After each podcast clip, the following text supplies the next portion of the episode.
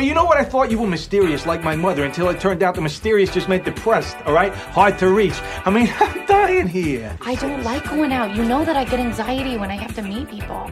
You know how hard that is. Everything you touch turns to shit!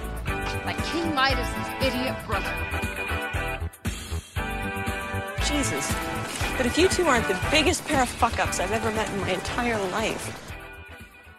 Don't tell Mama. Hello, everyone. Welcome to Give Us a Second. A minisode series brought to you by the greatest moments in the history of forever. I'm Zach. I'm Matt. And this is our twentieth edition, Sharp Objects, Season one, Episode eight, Milk. twentieth edition, point three, should we say? Or this is our third time right. trying this. Just a lot of issues. A lot of issues, but we're going to have just as much excitement as the first one. To be honest, the first one we did immediately following the airing of this episode when we were like in a fever pitch of emotion. Which was a cool idea when you pitched it. I was like, oh yeah, we should do that. The yeah. rapid reaction.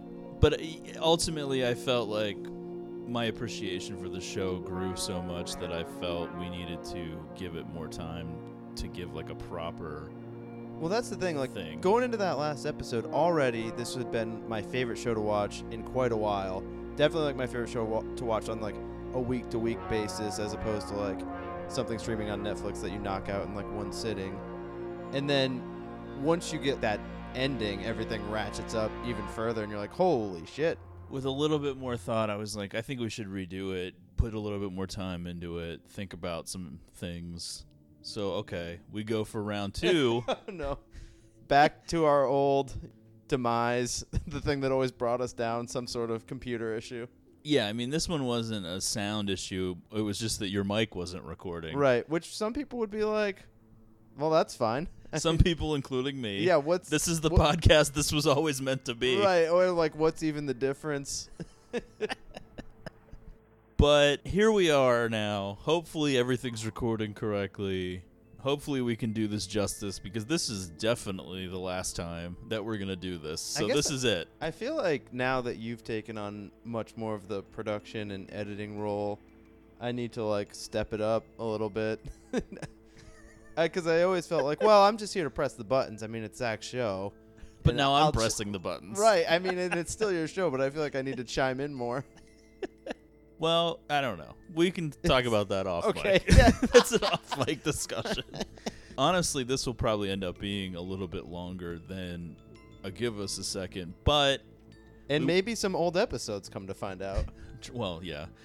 But ultimately, we wanted to put this with the Gone Girl episode, have ourselves a little Gillian Flynn week. I mean, she's only published three novels. Two of them we're talking about in this week yeah. with Gone Girl and Sharp Objects. Fun little theme for us for a change. The name Gillian, by the way, I mean, I mean, whenever the actress Gillian Jacobs first came on the scene, I just thought that that name, even with the G, was pronounced Jillian.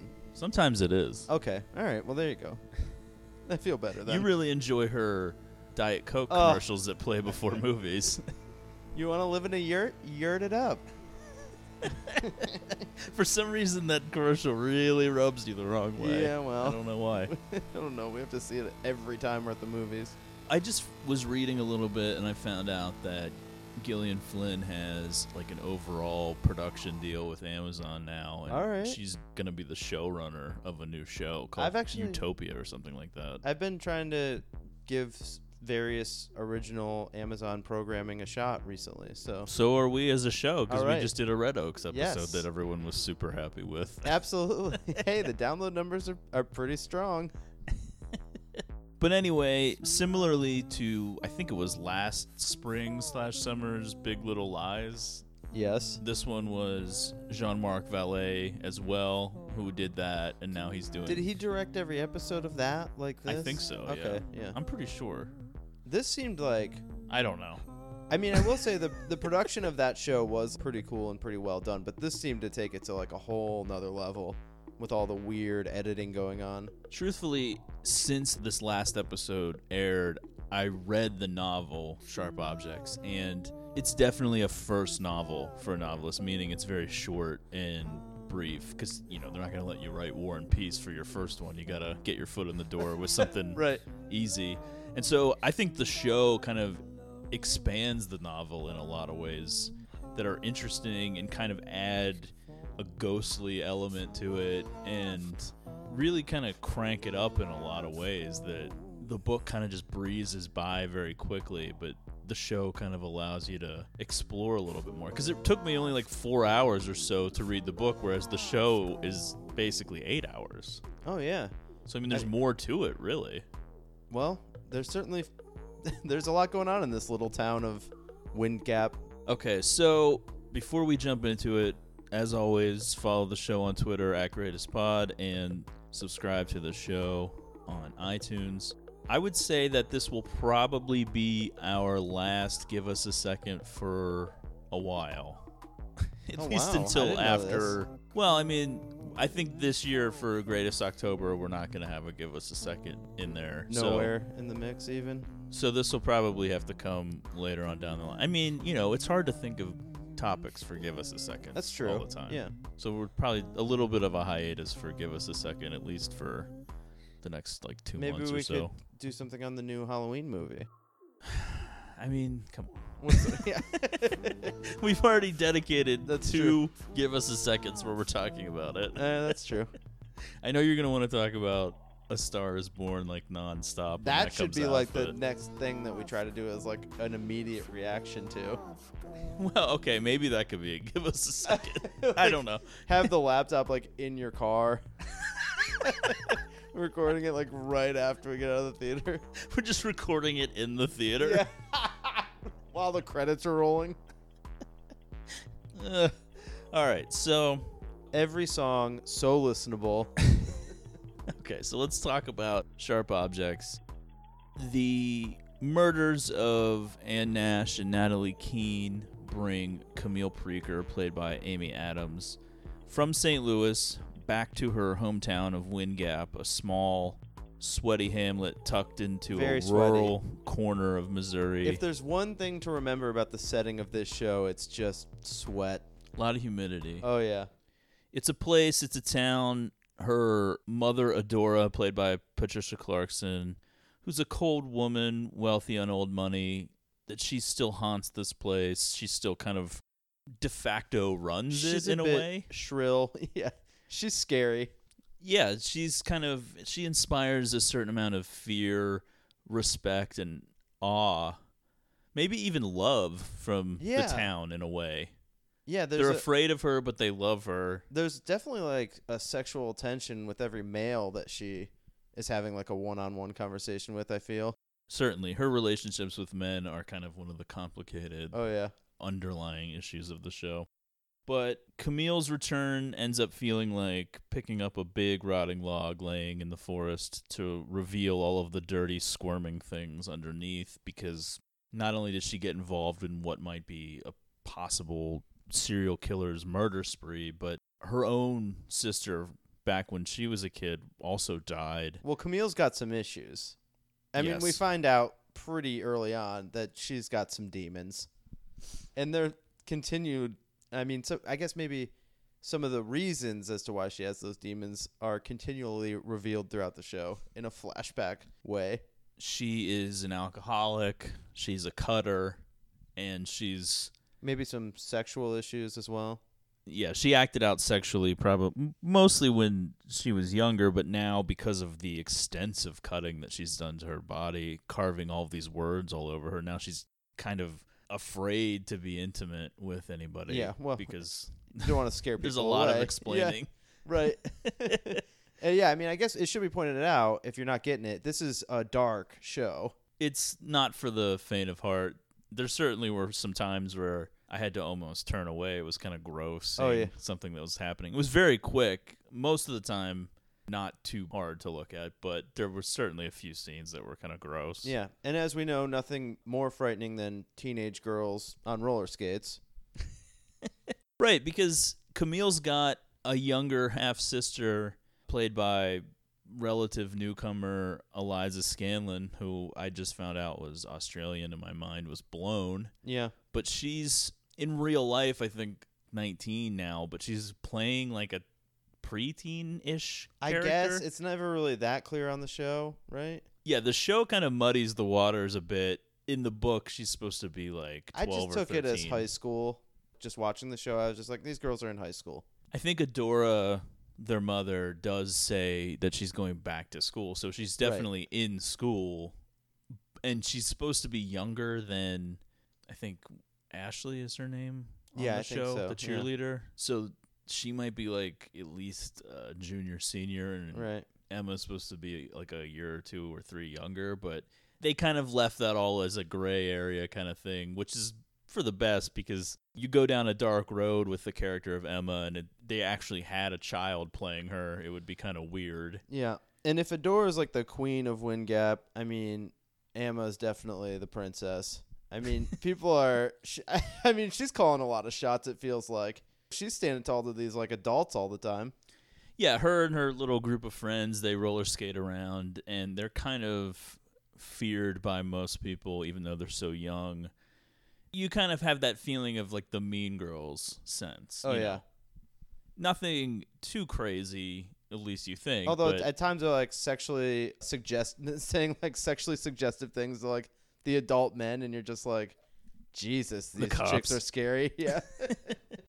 But the show kind of blends these potent words, some of which are carved onto Camille's body, and uh, you know, some which are the names of the episodes, and haunting visuals and a shifting, moving perspective of time that kind of slips between ghosts from Camille's past and the horrors of Wind Gap's present, which kind of just creates this cocktail of unsteadiness for the viewer. Right. You're never really sure what is real and what isn't, especially at the end of episodes where things are amping up. You're like, okay, what is happening? And is what Camille's seeing real or not? Well, yeah, because that's the thing, much like we talked about in the Gone Girl episode, where the perspectives of the movie can't be trusted at times. We we find out similarly here. It's like you can't really believe everything from Camille's perspective because she's got all these issues that maybe go beyond like alcoholism even. Yeah, I mean, she's severely mentally damaged. And by the end of episode seven, we have kind of figured out why. It's because her mother, Adora, suffers from Munchausen by proxy. She makes her children sick and uses their illnesses and stuff for attention to appear as if she's a good mother, to, you know, soak up all of the adoration and to nurse the children back to health. Now, it didn't really work with Camille because no. Camille was headstrong and refused to kind of bend to Adora's will, but her little sister Marion back in the day yeah. was kind of and you kind of feel under like that spell. Uh, Camille is possibly was maybe aware of it when she was a kid and is maybe blocking it out now. It seems like it's a truth that Camille may have always known deep down but had never really processed in the right way to make sense of it, because it's right. a horror so terrible that your brain can't make sense of it. Yeah. yeah, it's you're not putting the pieces together. You're not seeing it like an outsider would see it. Yeah, because you're too close. You, you you know, you're not really believing that this person in your life who's supposed to take care of you and love you would be doing this. Would be yeah, essentially to trying to poison you. Right. And it seems like Adora has not only killed Marion from twenty years before, but has potentially also killed Anne and Natalie in current day, and is in the process of killing Emma. Doing, yeah, yeah, doing the same routine with Emma. And we went into episode eight thinking that Adora is the killer that we've been trying to figure out who it is for this whole seven episode stretch. Right. And the police, for the most part, don't really seem to be on the right track at all. They've arrested Natalie's brother. And I mean, the list of suspects has to be like so limited, and these cops have just not been doing a great job. I think the idea is in small towns like that, sometimes the police who've never really had to do anything, they don't want to believe that it's someone in town. Yeah. So they immediately start thinking of a vagrant coming through, True, the, yeah. riding but the I rails mean, or a trucker in, or whatever. They, they've brought in like the outside detective or whatever, Richard. And I do, I know we've talked about this, you know, while we were watching it, and it, it just feels like Richard is not really a great detective either. He's real... To be fair, he is starting to piece it together by the end of yeah, episode seven. For sure. And he doesn't seem to really believe that it's Natalie's brother. Yeah. But the local chief, Chief Vickery, played by Matt Craven, he's he seems like he's too close to the situation yeah, to really be... He's good be... in this, by the way. I, I think that actor does a good job with this role. Yeah, definitely. Everybody is great in yeah. it, except maybe Chris Messina uh, as Detective Lillis. Adora's got the chief wrapped around her finger, so I mean...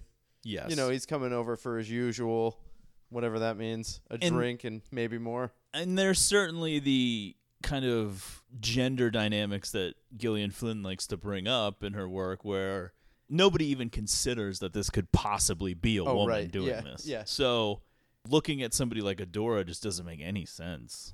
They don't understand mental illness even enough though, in this town to be considering those kind of options. Even though there's there is just like a general weird vibe around her. Particularly w- with her current husband, Alan, who, I mean, from the show, I, at times it feels like he's a red herring because it's just like, he seems like a serial killer.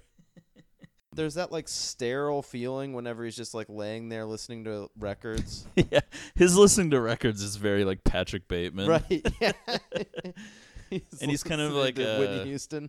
He's a strange dude, but... And his whole relationship with Adora is just, I mean, what the hell? Now, we know that Alan is the father of both Marion, who's passed away, and Emma, but it doesn't seem like they have sex ever. Right. Or even they stay in this. Anyway, it's like that one part is like, do you want me to? S- I think I should stay with you tonight. She's like, no, don't be ridiculous. There's that scene where he wakes up on a sofa bed. Oh, yeah. And it's I, like, is that even in the house? I, it doesn't look like it. I don't know. It's, it's really very bizarre. Strange, and they never really explain it, which is kind of fun. Well, that yeah, that's the, the fun thing about this show. show in general. It's just like they just kind of throw a lot of little things at you that you're just like, "What the hell is going on here?" And it's never really explained with a lot of them, but it's just it adds to that overall kind of mysterious vibe of the show. Going into episode eight, the conclusion of this eight-part miniseries. I kind of felt like there was going to be more to come. I did not think that the Adora thing was the full answer. It seemed like it, it seemed like there was definitely another reveal to come, but I, I was thinking that it was like something along the lines of like it's Adora plus something else, the Scream theory, where there's always two. No, I'm just thinking like the accomplice. Right. I mean, that's the thing. I was feeling like, has Alan been involved in this? I couldn't separate myself from how weird his whole deal is. Although he was, there's an episode where he's very emotionally distraught about the fact that, like, you know, he lost a daughter too. So it's like, you he get def- these- yeah, he definitely seems as if in the presence of Adora, he's not really ever able to show emotion. He has to right. do that privately. Yeah.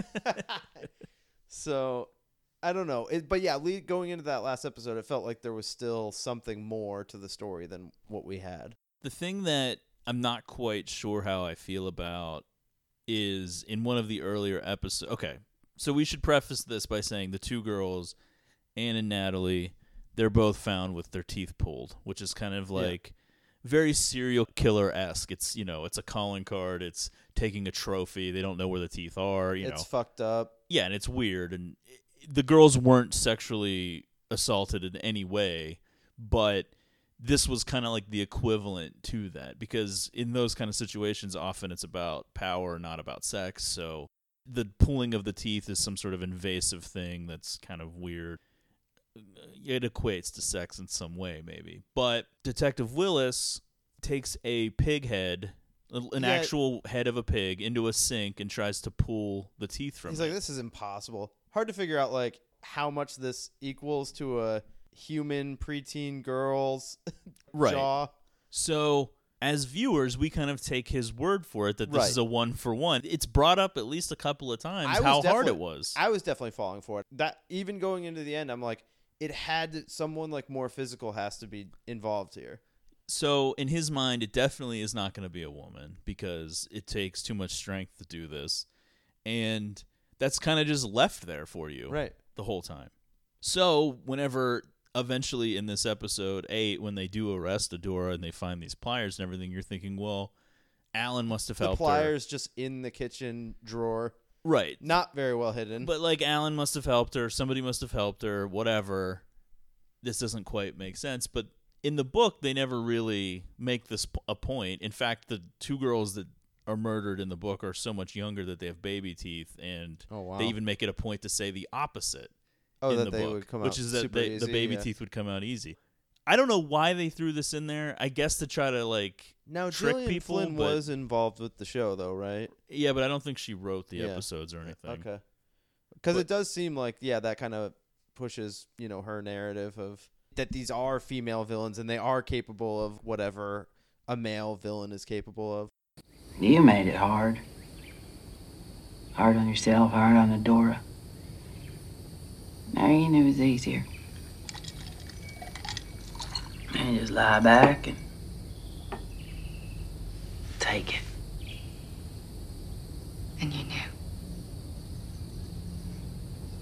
And you just let it happen. Well, what was I gonna do? Who was I gonna tell? Who the fuck's gonna believe me? No wonder you're sick. I did what I could. You're sick. Don't you walk out of here. You come back here. God damn it, I did what I could! We come into this last episode, and Emma's kind of under Adora's care at this point. She's kind of... Emma is reaching all new peaks of just being like a scary chick with her whole stories about Persephone and... wearing this white gown and like flower fucking crown. Yeah, she's kind of contained to the house, very like sweaty and out of it and seemingly like fucked she's, up. Oh yeah, she's always like kind of like dazed. Drugs or these, poison. Like, bizarre comments to Camille. She says she's Persephone, queen of the underworld, married to Hades, but in charge of punishment. Even when she's back with the living, they're afraid of her because of where she's been. So she's like saying this, well, this weird is, shit. Right. This is kind of like in movies that have to do with like possession. And you, you realize that like a character is possessed by a demon. This is like that when they reveal who they actually are, like the demon. But to be fair, she has said weird stuff throughout the yes, course for sure. of the show. Yeah. And we know that she's experimented with drugs and Absolutely. probably sex at a very young age. And it's... She's just wild, but she doesn't seem dumb. She seems very, like, well-read. So her just spouting this stuff out, you're oh, just yeah. like, w- okay. Yeah, pretty much. Guess which Greek goddess I am, Camille. Guess I'm not really up on my goddesses. I'm Persephone, queen of the underworld. She's married to that big dude, Hades. He runs hell, but she's in charge of punishment. I feel sorry for Persephone because even when she's back with the living, they're afraid of her because of where she's been. Kind of funny, huh? How many stories they have where princesses need to get rescued from witches. Wind Gap has one even. Little girls yanked from the woods by the woman in white. I don't like that one. Too close to home. This really kind of turns into Camille's tragedy because she's so hung up on her sister Marion that died. And now this stunning, horrible realization about Adora. And she's realized that as a child, she was not able to save Marion. We see a lot of flashbacks to Camille as a child, played by Sophia Lillis, who played Bev in the new version of It. Yeah. And Marion, who's played by Lulu Wilson, who was from Ouija: Origin of Evil, just a... A movie that we're not ashamed to admit scary. We saw in theaters. Yeah, it was good. Yeah. And this Lulu Wilson, I think she's been in... more than just this and Ouija. I think she's been in other horror stuff because she's, she's got, got like, like a, a horror look. look to her, yeah. I'm not saying she's not that she's like an ugly kid no, or no, anything, yeah. but like she just has. No, I mean she, she's she's just got like a unique kind of look that for sure. works for yeah. this. But Camille has this burden, this heavy heart of not being able to save Marion. So now she wants to save this half sister that she barely knew, Emma. And she kind of takes Emma's and place. And they don't really get, throughout this series, it doesn't feel like Camille and uh, Emma are get all that close over the course of time that the series takes place. it feels like they have kind of a weird, strained relationship for just meeting. Although there is the one episode the one, where right. they almost have sex. But they're like, yeah. But it seems like they're clearly, you know, on like Molly or whatever. I mean, what did you think was happening at the end? That, ep- another, that end of that episode was, was crazy. Yeah. Where you're like, are they gonna fuck or I, something? Yeah.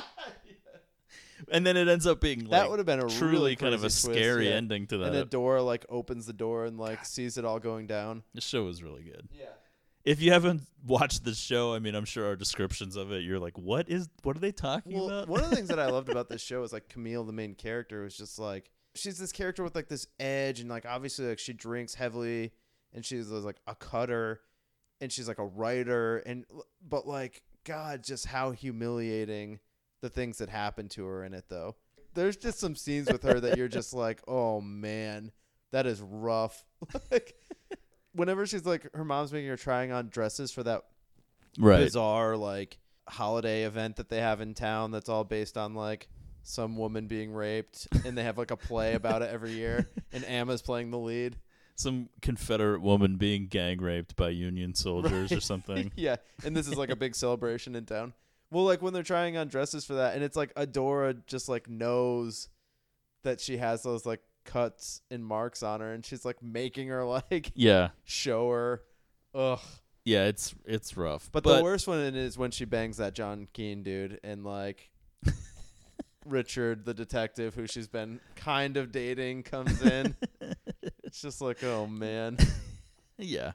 And when he, he just completely dresses her down too, when he's like, I've been obsessed with the mystery trying to figure you out, but you're really just like a drunk slut or whatever. It was like, yeah, Richard. Who is he, me? Yeah. Okay, so Camille's tragedy then becomes, can she save this sister after losing the other one? And ultimately, we will find out that, no, it's too late. Right. She can't yep. save Emma. Because in this moment, in the last part of episode eight, Camille fakes being ill so that Adora will divert her attention to her, because she's like Adora's white whale oh, as yeah, far right. as c- providing motherly attention all to. All Adora's ever wanted. Yeah, Camille has yeah, become like the holy grail of Munchausen by proxy. Well, there was an, an episode earlier in the season where Adora just flat out tells Camille, I never loved you. Right. And she kind of just blurts it out when you're not even expecting oh, that's know. where it's going. Yeah. And the truth is she never loved her because she never got to do all this the things shit. that she yeah. wants to do. And now Camille is kind of finally placating her mother by allowing her to give her as these... As a, like, an attempt at a diversion to get her away from Emma. Right. Hoping that someone will come, because I think, you know, she tries to get Emma to leave the house. Emma won't do it. It gets very crazy. Eventually, Camille's boss from Saint Louis finally shows up to try to pull her out of this town, because he sent her there not really realizing how fucked up of a journey this oh, was yeah. all going to be right. for her. And eventually the police come and they arrest Adora, and they find those pliers that we talked about, and everything seems like it's going to be okay. We've caught Adora, who killed Marion and now has killed Ann Nash and Natalie Keene, and everything is going to be fine. And I don't know. I just was like, there's ten, fifteen minutes left, and I felt like there's something else coming. I don't know what it is, but it specifically, oh, I yeah. had some ideas of where I thought it might go, but not how they would get there. I, well, they, it definitely feels like uneasy at the end. Like the way things are happening, and the, it kind of feels like the pace is quickening, but in oh, like yeah. a slow way, right? It kind of reminds I, like at the end of The Dark Knight Rises, where they're just showing you all these little things, and it like leads to like that last little like reveal. Like it kind of felt like that to me. Yeah, like, yeah. There's just like quick kind of shots of things happening. So like, what despite is this building towards? The fact that Alan is still around. Right. Emma is going to go live with Camille in Saint Louis, and we kind of get this whirlwind of passing time in Saint Louis. Everything seems to be getting better, at least on the surface.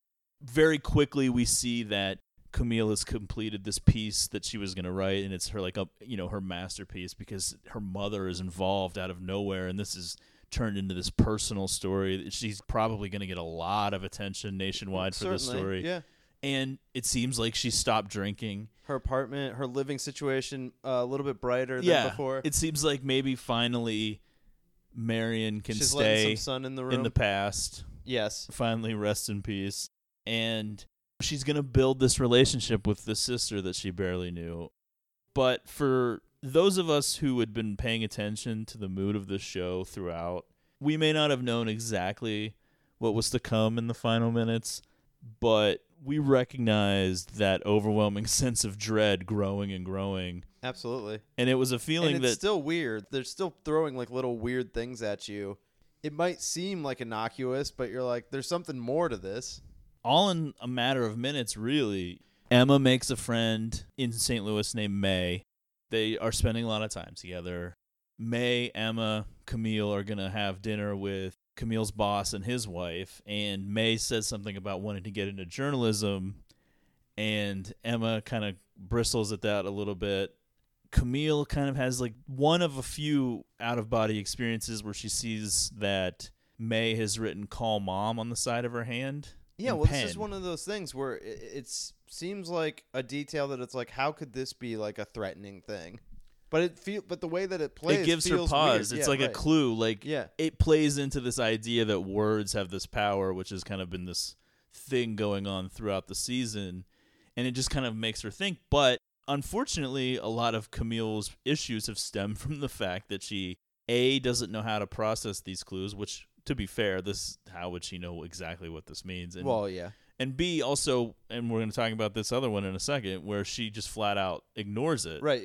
And that's like a recurring theme throughout the show, is something happening, her kind of pausing for a second, then just being like, all right, shakes her head and like moves on. I think that article I sent you the day after this aired, it made the point that this "Call Mom" thing was like, call Adora, find out the truth about what really oh, happened. That's like what's resonating with her with it. Yeah, call your mom, meaning Camille, call your mom, find out the truth, because they do show that scene where Emma goes to visit Adora, but Camille doesn't go inside. Which seems like just a horrible idea. Right. It seems like maybe there's something missing from this story. As I said, you know, we are just watching this at home, and we're like, yeah, well, I don't know, something else is going to happen. You're running out of possibilities at this point. You're right. you're on, you're headed down a tunnel. You're like, I think I know where this is headed, but it's I like, want to know. Is Alan going to show up here and murder everyone? So then later that night, Camille is tucking Emma into bed, because that's the other weird thing of having somebody Cam- who's actually the... nineteen playing this part, where right. it seems like she's acting like a little kid sometimes. It's well, that's the whole strange. Emma character, though. Like, yeah. she likes being treated like a she little kid, but also wants to be between an two adult. Worlds. Yeah. yeah. Emma says something like, would you rather me go into journalism? Would it make you happy if I went, if I wanted to go into journalism? And Camille is just like, I just want you to be happy, or something right. like that. And then Emma's like, I could eat you up. But yeah. she says it in a very strange way. And it oh, definitely yeah. registers for a second on Camille's face that like she said it in a weird threatening right. way. And Camille's just like, okay. But chooses to yeah. ignore it right, because, exactly. you know, she can't really process this. Then May's mom knocks on the door and says, hey, have you seen May? I haven't seen her. And this is when we find out that May and Emma had like their first fight. Yeah. Which and, is straight up just said by May's mom. Right. And this is kind of an interesting little tidbit, but I feel like this is definitely Gillian Flynn's like touch on this whole thing, because they're like using very coded language. They're kind of being they're both Camille and oh, yeah. May's mother are kind of being very dismissive as to what the fight might must be about. It can't be anything. It's about nail it must polish. Must be a boy or something. Or yeah, it's yeah. Just, it's very inconsequential. Something catty. And we should point out that the centerpiece of this show really has been Emma's dollhouse, which is something that she was working on back in Wind Gap. It's a replica of Adora's mansion. Kind of basically. A bizarre idea for a kid to have anyway, like a miniature replica of the house that you live in. It just seems weird Maybe to it's me. Something like rich people of huge houses do. I guess so, yeah. Especially in the yeah, South. I guess we wouldn't know. know about that, yeah. It seems very Southern. Oh, for sure, me. yeah. It's like this old estate, basically. And so May had like been working on it with Emma, and one of the things with Emma is like her perfectionism. Everything has to be exactly how it is, or in reality, or whatever, in this dollhouse. And May had made a bedspread, and right after May's mother leaves, Camille, I guess, is throwing something away and oh, right, just yeah. sees the bedspread in the trash. And again, I think you and I talked about this. I, I didn't piece this all together upon first It's viewing. very. That's yeah, the thing. Right. When, you know, when I say that this is all like a whirlwind, it's so fast, and you have to pay attention to all these I, details. And I remember May holding it up, Right. But I had no idea what it was. I didn't know what it was for. Yeah. Yeah. So then I guess Camille thinks this is a mistake that it's in the trash. Right. So I'm going to put this back in the yeah. dollhouse. And she picks a bed up out of the dollhouse and she's putting it on. And now that she's picked up a bed, she finds a single tooth, which was under the bed. Right. Which causes her like, to be like, okay, oh, God. This is not good. Yeah. And it's, you know, it's slowly dawning on the people watching it, hopefully. Although I did see some articles kind of having to explain this, I guess, because I felt like people maybe weren't understanding okay. the whole ending, although it seemed crystal clear to me. Right. But, well, you're you, though. I mean, didn't it seem crystal clear to you? Right. I yeah. don't think it took very much to figure this out. No, no. Because, I mean, they focus in on it so much throughout the series. Emma is the only one fucking with this dollhouse. Yeah, I mean, they're not going to save a big reveal at the end for it to be explained away as like, oh, well, Adora put this here. It's like, right, well, we yeah. know that if we're finding this tooth in the last five seconds of the show, yeah. that it must be something big. Right, it didn't fall out while they were moving it. Camille looks into the dollhouse. She sees the bedroom floor in the room that is Adora's room, if this dollhouse was the actual house in Wind Gap. In the real house in Wind Gap, they make a big deal out of Adora's floor in her bedroom. It's made out of ivory, which, of course, would be illegal today. But right. It's this special floor that people have photographed from magazines and have come from all over to see. It's this big deal. Oh, yeah. And Emma has recreated the floor in Adora's bedroom in the dollhouse as the teeth pulled from These, her, Anne and her friends, Natalie. Her, her and, former friends at different points. And, and May, I guess. And it's just an unbelievable moment because then as she's seeing this and holding the tooth, Emma walks in and just says, "Don't tell Mama." And yeah. it just like hits with you with legitimate the end. Alarm in her voice. And the alarm is like not that she figured it out, but like that she doesn't want Adora to know. I went back and rewatched all the episodes, and it's something that Emma has said to Camille several times right. throughout the show, yeah. but usually in relation to like drugs or something, staying yeah, out past right. curfew or drinking or just kind of being a bad girl or whatever, but like not killing people. uh, yeah, right. But she says it as if like, oh, I'm going to get grounded now. Yeah. It's but still even, like this very immature view of the situation, the way she says it. It's yeah. it's unbelievable. And the way that, I mean, that was such a great ending, but then it's like, but hold on, we're not done yet. You know what I mean? Like, I, that would have been enough. The ends was still so much mystery and so much to talk about. You're like, okay, well, now let's go back and talk about all this other shit. But then it's just like, go into the credits, and then we get this other shit. Right. So throughout the entire run of the show, they had kind of been playing this long, minute-long beginning of the song In the Evening by Led Zeppelin, and they would always cut it off right before, like, the main Jimmy Page riff would kick in. And they would even sometimes play like that haunting little like, well, yeah, like that Robert long... Plant vocal right. part. And that intro, I mean, it fits the show well, obviously. The music throughout is like awesome, but that whole little intro thing, it's so weird. Like it seems like something out of like a David Lynch movie or something. Yeah. It's so weird that like Led Zeppelin made this track years ago. It was yeah, it's a very like trippy kind of like, weird harrowing thing, and then it'll kick in with like the crazy riff, but they never would get to that part until these last credits right after she says "Don't tell Mama." So now I don't know, halfway through the credits, for the first time in the show's run, which can be kind of a big gamble because if you don't do it every time, then people aren't expecting it and may have shut it off or walked away, but we do get a mid-credits scene showing like this perspective of super like close-up shots, feeling very chaotic. Yeah.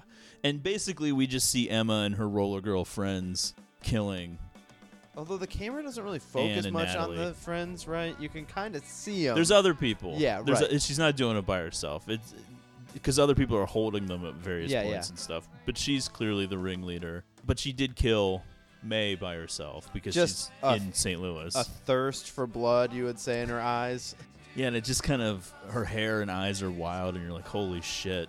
This girl is fucking nuts. And it kind of plays into your kind of strange feelings about Emma the entire run of the right, show, right. where you're like, "There's this girl's scary." Oh, yeah, for sure. But, I mean, truthfully, it's about processing pain and abuse, and Camille processed it by taking it out on herself for her twenty years oh, plus yeah. of allowing herself to have a train run on her in high school as a yeah, cheerleader which, in the woods. Yeah. Maybe by, a regrettable choice by Camille. Well, a lot of the things she does are regrettable. For but sure. She's cut all of these words into herself. She's become an alcoholic. She checked herself into rehab and had a crazy scene with a girl that commits suicide in there. And her roommate I mean, was just like, oh my God, I can't hang out with you anymore. She is the worst. Just guzzling bleach. But Emma, who had the same fucked up mother and the same fucked up shit done to her from birth, she never understood what real love was. That's where you learn what love and affection is from your mother. And if your mother has weaned you on rat poison and antifreeze, oh, yeah. you're going to be fucked up. Well, that is, we didn't talk about it, but that is kind of like one of the great scenes in episode eight, too, where Richard kind of gives the whole story to Camille while she's in the hospital of like what exactly has been going on. And it's like, yeah, they give you like the details of what's in Adora's medicine. Obviously, Emma's brain now has been so warped, and she craves this affection, and she killed Anne and Natalie because Adora took an Would interest in them. Show them attention, yeah. And she Which killed... is only like briefly mentioned, but you get it from these little conversations. Now, you would think, well, maybe she would want to kill Camille because Camille basically got Adora arrested, but no, Adora is out of the picture, so then Camille becomes Takes the mother, her place, yeah. and May was getting in between Emma and Camille, so May had to go, and it was just this cycle of eliminating anyone that right. was fucking with the mother-child balance that she wanted, and it yeah. was this poisonous relationship because of the actual poison and that Adora had been giving her. It was just such a awesome ending to a show, and le- leaves you with just so much to talk about it. Obviously, they're going to now tie these other two murders back to her. Emma is fucked now. Yeah, in the book, she goes to like a juvenile prison slash like institution, I guess, because she's like insane. And but even like the other the, two girls, or three, in the book it's three, in the show it's two. Her the accomplices, they uh, like cut deals. Of the show, you don't even know what Camille is going to do with this information. Like, the show no, just ends. But, yeah, I mean, Camille, I think her mind is completely unraveling at this point because, like I said, she had so much grief about Marion that she hadn't really processed in the right way. Do you think she's going to start drinking again? Yeah. I think so. And there's so much guilt over what happened with Marion, and she thought it's almost worse in a way because she thought she had saved right. Emma and oh, then found no. out it was so much worse than she could yeah. have even imagined. That's and a disaster. At the very end of the credits, we get Emma now as the woman in white, a story that's been teased throughout the season. Right. Like a local folklore kind of thing, kind of a Blair Witch or a whatever, some yeah. kind of local tale about a woman abducting girls. And now at one point it was just a random woman, and then it was Adora in the vision, and now it's Emma. Right. Truthfully, these roller girls were just sharks swimming around oh, this town, yeah. just doing whatever they wanted. Right. And well, it was so much worse than anyone could have imagined. Yeah, I mean, Emma was definitely the alpha, and these other two were just kind of along for the ride. I will say, though, and we can kind of wrap it up with this, at the end of episode seven on my rewatch, I found this little exchange particularly interesting. The chief is kind of just driving around, Chief Vickery. Yeah. And he sees Emma's two compatriots right. by themselves because Emma is not shit. allowed out. And he says, well, word of advice, you keep your eyes open. Some drunk comes flying around down this road. He'll hit you before he sees you. And then one of the two girls goes, or she. Oh, Don't yeah. be sexist, Chief. Right. And it's just like this kind it's of... right there, yeah. These girls were hiding in the plain sight of our preconceived notion of femininity and girlhood. There was no way it could be them oh, yeah. killing other girls. It just wouldn't make sense. Right. I mean, that's what it is. It's great about this Gillian Flynn stuff, just really bringing female villains back into the mix right where they belong. I think maybe her or other people would think that maybe we were taking a little bit too much glee at some of this and, yeah. and maybe taking it the wrong way a little well, bit, but yeah, you know, okay. we're just having fun. We're ah, joking. Come on. Anyway, this is probably one of our longer Give Us a Seconds, but thanks for checking it out. We've given you so much Gillian Flynn content this week. Yeah, seriously. I mean, just a crazy amount. All right, so the regular episodes will continue next week, and we'll see you next time. Don't tell Mama.